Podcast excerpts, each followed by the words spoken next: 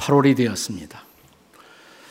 8월 그러면 휴가철을 먼저 생각하겠지만 8월에는 8.15 광복절이 있어서 우리가 식민지 억압에서 해방되어 해방된 나라에서 살아간다는 의미가 무엇인가를 묻지 않을 수 없는 그런 계절입니다.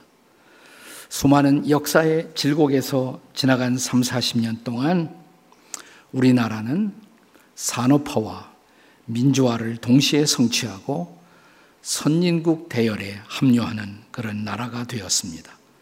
감사하고 또 감사해야 할 일이죠. 하지만 오늘 우리는 국제 정세의 급변과 함께 세계 열강들의 불안한 합종 연행을 바라보면서 우리나라에 미칠 그 영향을 불안한 시선으로 지켜볼 수밖에 없는 그런 아, 시점에 서 있습니다. 박태웅이라는 분이 쓴 책 가운데 눈 떠보니 선진국이라는 책이 있는데 이 책에서 그분은 우리 한국을 가리켜 세계 최고의 후발 추격국 재밌어요. 세계 최고의 후발 추격국이라고 부르고 있습니다. 한국 전쟁의 잿더미를 디디고 일어서서 우리는 미친 속도로 우리보다 앞선 나라들을 따라잡았다고 그는 말합니다. 무엇을 왜 해야 하는지 질문할 필요가 없었던 나라라고 말합니다. 그냥 베낄 것이 언제나 있었고 선진국의 앞선 사례가 우리보다 우리 주변에 깔려 있었기 때문입니다. 어떻게 베낄 것인가만 우리에게 중요한 일이었습니다. 그러나 이제 서서히 베낄 것이 별로 없어지고 있는 이 시점에서 중요한 것은 이제 앞으로 무엇을 시도하고 또 그것을 왜 해야 하는가라는 질문을 물어야 할 중요한 시점에 도달했다는 것입니다. 이 질문에 대한 대답이 우리나라의 미래를 결정할 것이라고 말합니다. 지금까지 이스라엘 백성들은 강력한 지도자인 모세의 리더십을 따라 광야의 고난을 헤치고 드디어 약속의 땅이 눈앞에 보이는 모압 평원까지 도달했습니다. 지금까지는 어떻게 광야의 고난을 헤쳐갈 것인가 이게 제일 중요한 과제였습니다. 그러나 지금부터는 저 약속의 땅에 들어가 어떤 나라를 세워야 하느냐 이것이 가장 중요한 과제가 된 것입니다. 하나님의 마음에 합한 나라, 그 나라는 도대체 무엇이며 또 왜 그런 나라를 우리가 세워야 하는가를 진지하게 질문할 때가 된 것입니다.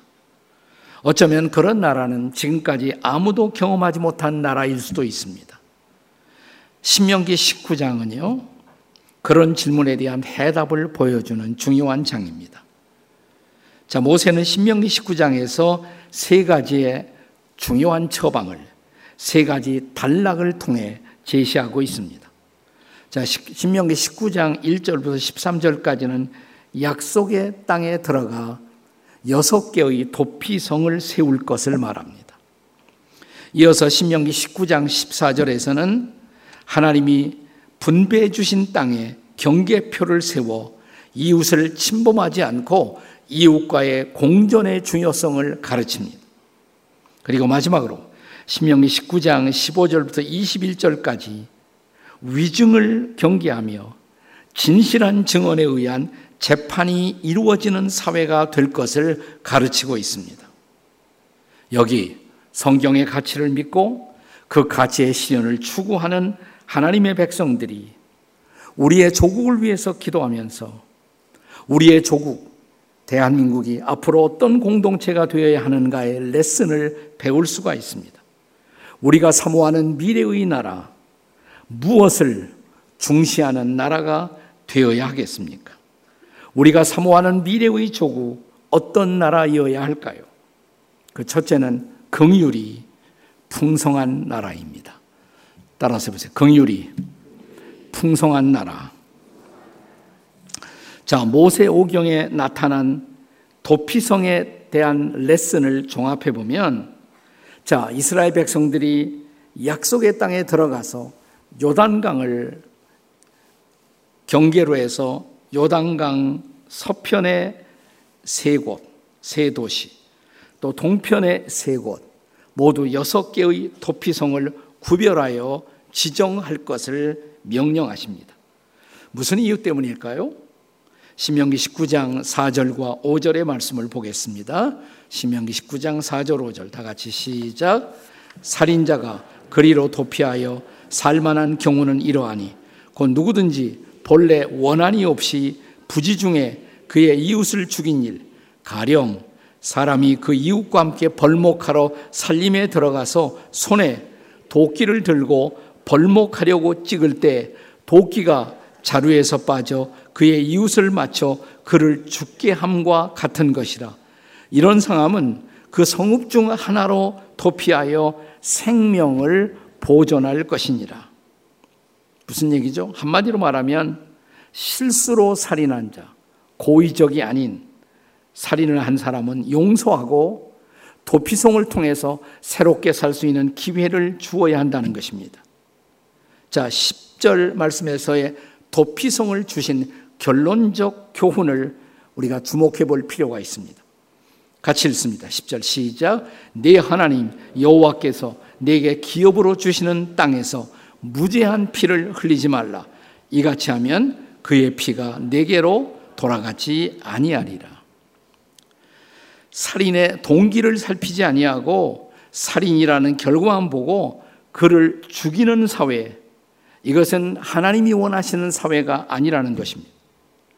부지 중에 실수한 자, 사실은 살인의 동기가 없었던 오늘날 우리식으로 말하면 과실 치사의 죄를 범한 사람들에게는 용서하고 새로운 기회를 주는 관대한 사회가 되어야 한다는 것입니다. 이것을 한마디로 말하면 긍휼이 풍성한 사회 혹은 긍휼이 풍성한 공동체가 되어야 한다는 말입니다. 실수가 용납되지 않는 사회는 미래가 없는 사회입니다. 얼마 전에 작년일 거예요. 얼마 전에 재작년인가? 작년 미국에서 가장 대표적인 복음주의 교회 세들백 교회를 담임하고 있던 릭 워렌 목사님이 은퇴하셨습니다. 아마도 세들백 교회는 우리 시대 가장 진취적이고 복음적인 교회로 우리 시대에 가장 건강한 영향을 끼친 교회라고 할 수가 있습니다. 우리와 같은 침례교 계통의 교회이고 미국 남침례교에 속해 있었습니다. 우리 교회가 셀 컨퍼런스를 할 때 우리가 이 릭 워렌 목사님을 통해서 소그룹의 중요성에 대한 영상 강의도 우리가 들을 수가 있었던 그분이십니다. 한 기자가 그분에게 은퇴하는 그분에게 이런 질문을 했어요. 세들백이 교회가 그런 영향력이 있었던 교회가 될 수 있었던 비결, 그 비결이 도대체 무엇이냐 는 질문을 했습니다. 그때 뜻밖의 대답을 했어요. 우리 교회가 건강한 교회로 성장할 수 있었던 비밀이 있다면 우리 교회는 실수를 용납할 줄 아는 교회였습니다.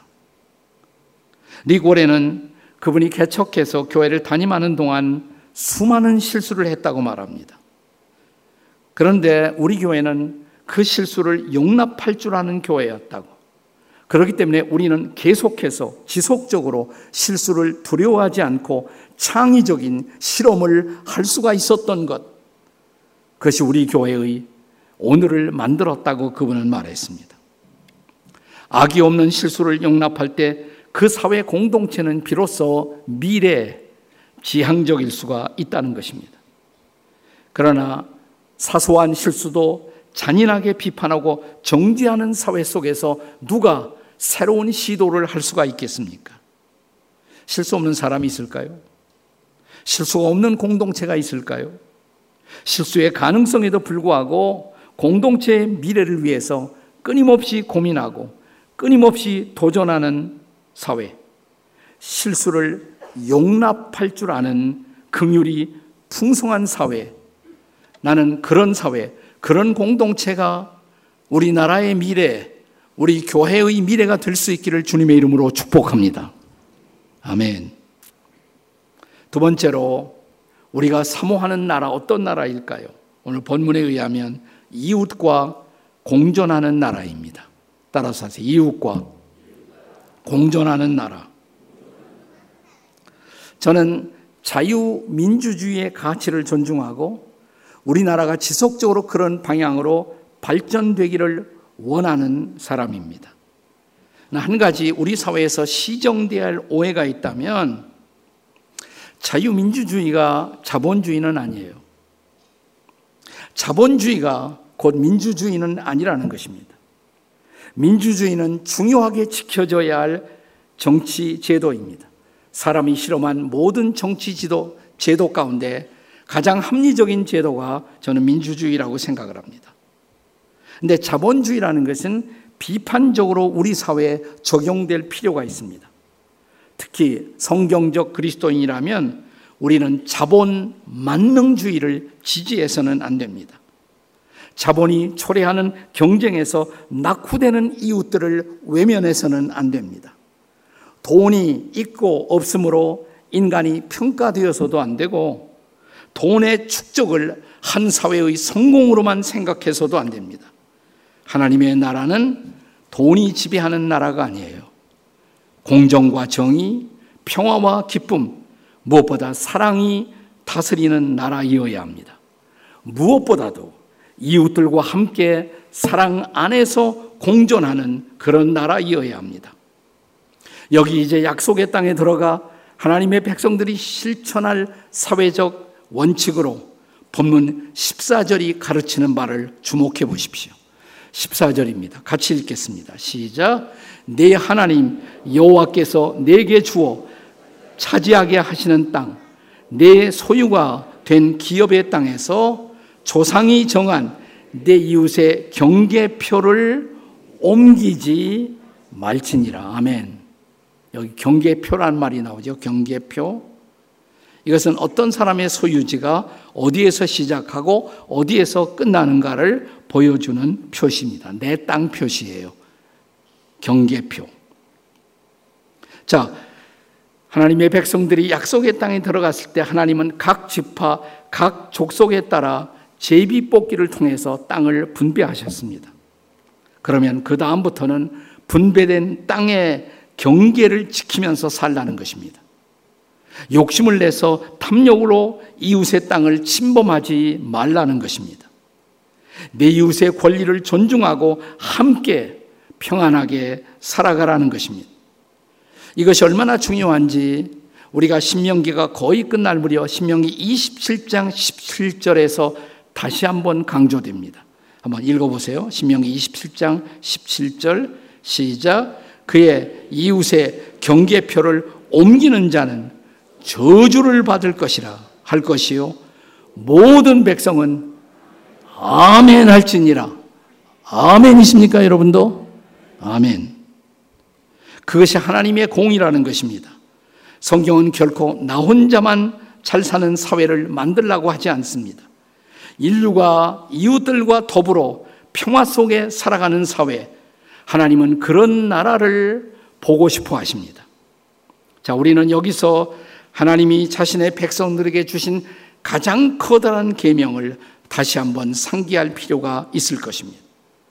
마태복음 22장 37절이야 39절에 예수님의 말씀이십니다. 같이 읽겠습니다. 시작. 예수께서 이르시되 내 마음을 다하고 목숨을 다하고 뜻을 다하여 주 너의 하나님을 사랑하라 하셨으니 이것이 크고 첫째 되는 계명이요 둘째도 그와 같으니 내 이웃을 내 자신과 같이 사랑하라. 그러니까 큰 계명 하나님 사랑에 이어서 따라오는 계명이 이웃 사랑이에요. 이웃과 더불어 함께 잘 사는 삶, 이웃과의 공존이 바로 이웃 사랑의 핵심이 아니겠습니까? 우리가 사모하는 나라, 그것은 이웃을 존중하는 나라입니다. 우리나라가 그런 나라가 될 수 있도록 저와 여러분이 함께 기도하시기를 주님의 이름으로 축원합니다. 자, 우리가 사모하는 나라 세 번째는 진실이 다스리는 나라입니다. 진실이 다스리는 나라. 진실의 반대는 거짓이겠죠. 자, 본문 15절 이하 21절까지를 읽어보시면 거기에 강조된 율법, 그 율법은 바로 거짓 증거로 발생하는 피해를 예방하기 위한 하나님의 교훈, 하나님의 토라입니다. 오늘 우리식으로 말하자면 가, 가짜 뉴스 피해 대책이라고 할 수가 있습니다.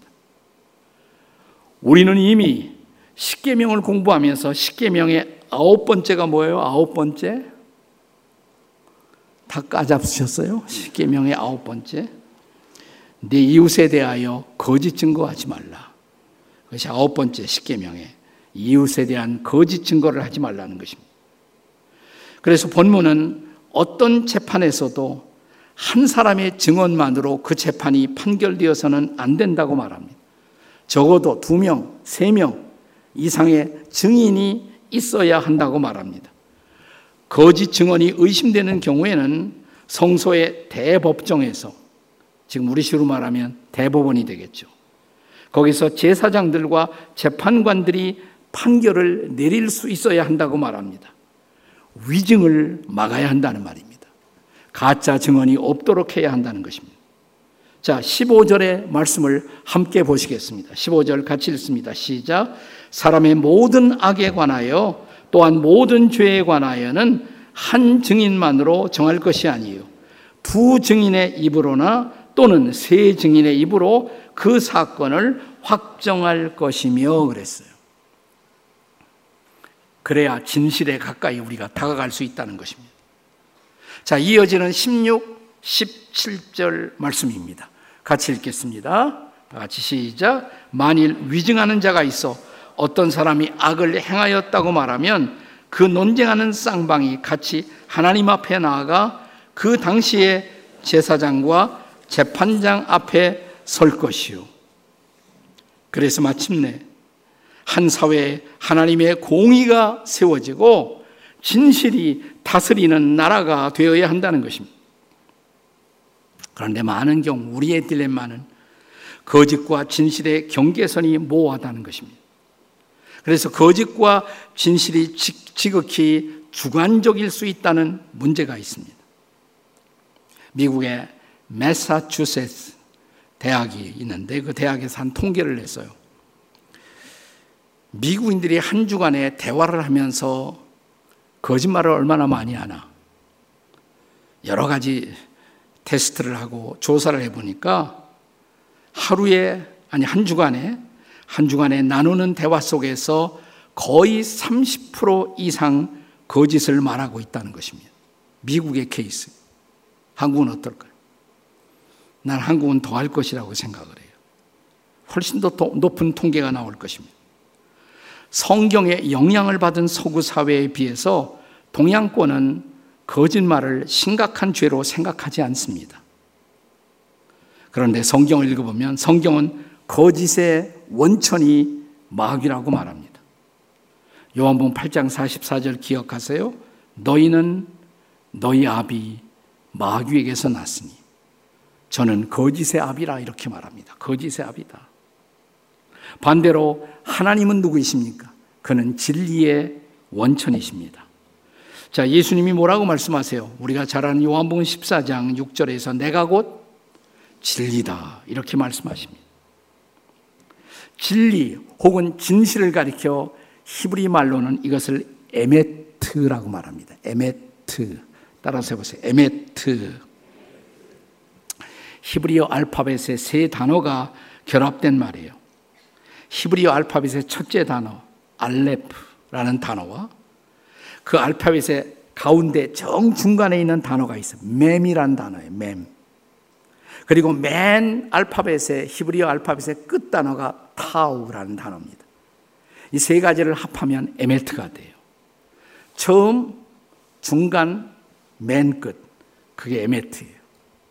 그래서 뭐냐? 처음도, 중간도, 마지막도 일관성이 있는 것. 이게 진리란 말이에요. 이게 진실한 말이에요.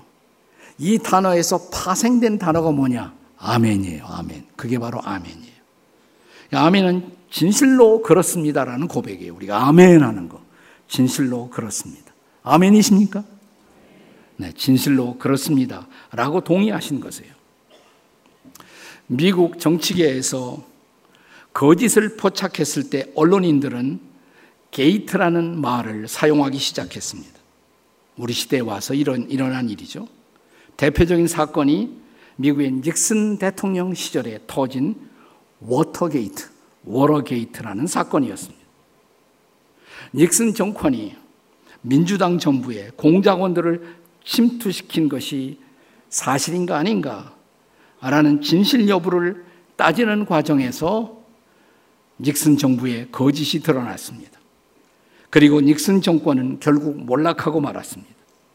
닉슨은 실각하고 닉슨을 옆에서 보좌하던 백악관 보좌관이었던 유명한 찰스 콜슨이라는 사람 그리고 몇 사람이 함께 감옥에 가게 됩니다. 그런데 콜슨을 위해서 기도하는 크리스찬 친구들이 있었어요. 그 친구들의 도움, 친구들이 기도하면서 C.S. 루이스를 위시한 책들도 감옥에 보내고 그랬습니다. 성경 읽고 그 책을 읽다가 콜슨이 변화됩니다. 예수님을 영접하게 됩니다. 그는 마침내 자신이 개입하지 않았던 공작들은 부인했지만 닉슨 정권 아래 거짓으로 덮고자 했던 모든 공작들을 정직하게 고백합니다. 자기 형기를 줄이기 위해서가 아니고 그는 나중에 이렇게 말합니다. 미국의 모든 정치 시스템이 진실에 접근하기 위해서는 나의 고백이 필요했다고. 다 고백을 해요. 그는 이제 감옥에서 나옵니다. 감옥에서 나오자마자 그가 쓴 책이 센세이셔널한 미국의 베스트셀러가 됩니다. 그 책의 제목은 Born Again. 거듭남, 거듭남. 그는 그가 복음으로 말씀으로 거듭난 것을 고백합니다. 자기가 완전한 인간이 된 것은 아니라고. 자기는 아직도 거짓 앞에 노출될 수 있는 연약함이 있다고. 하지만 앞으로 나는 적어도 정직하고 객관적이고 일관성 있게 새로운 인생을 살기를 원한다고 고백합니다. 그는 출소 후에 같은 감옥의 경험을 통해서 죄수들에게 복음을 전하는 Prison Fellowship 교도소 선교회를 만들어요. 감옥에 갇힌 사람들을 돌아보고 그들에게 복음을 전하여 예수 앞으로 인도하는 사역 앞에 자기의 남은 인생을 바치게 됩니다. 1993년 9월 2일 종교 노벨상인 템플상을 그가 수여받습니다. 이 상을 받으면서 그는 콜스는 그의 연설을 이런 말로 시작합니다. 나는 살아계신 하나님 예수 그리스도에 의해 변화된 사람으로서 말씀을 드리고자 합니다. 그분은 길이요, 진리요, 생명이십니다. 지난 20년 동안 내가 그분을 영접한 이후 그분은 내 안에 살아계셨고 오늘 제가 이 상을 받게 한 유일한 이유는 바로 예수 그리스도 때문입니다. 그리고 이는 유명한 템플상 수상 연설을 다음과 같은 말로 마무리 짓고 있습니다. 지금 그리스도 왕국에 비친 모든 공동체의 어두운 구석, 모든 유형의 어둠의 변두리까지 그의 빛은 비추고 있습니다. 불멸의 희망, 불굴의 미덕, 영속적인 평화의 빛이 비치고 있습니다.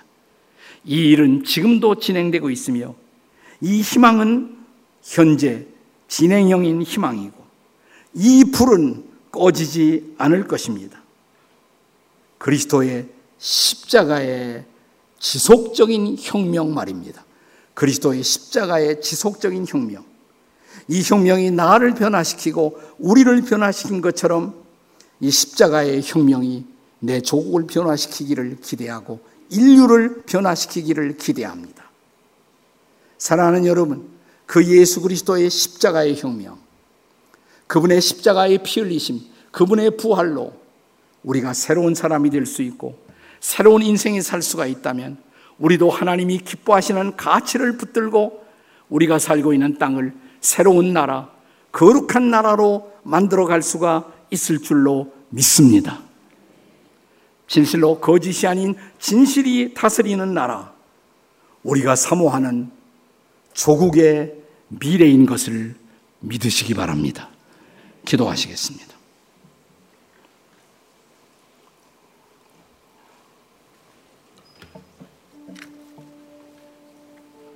그렇습니다.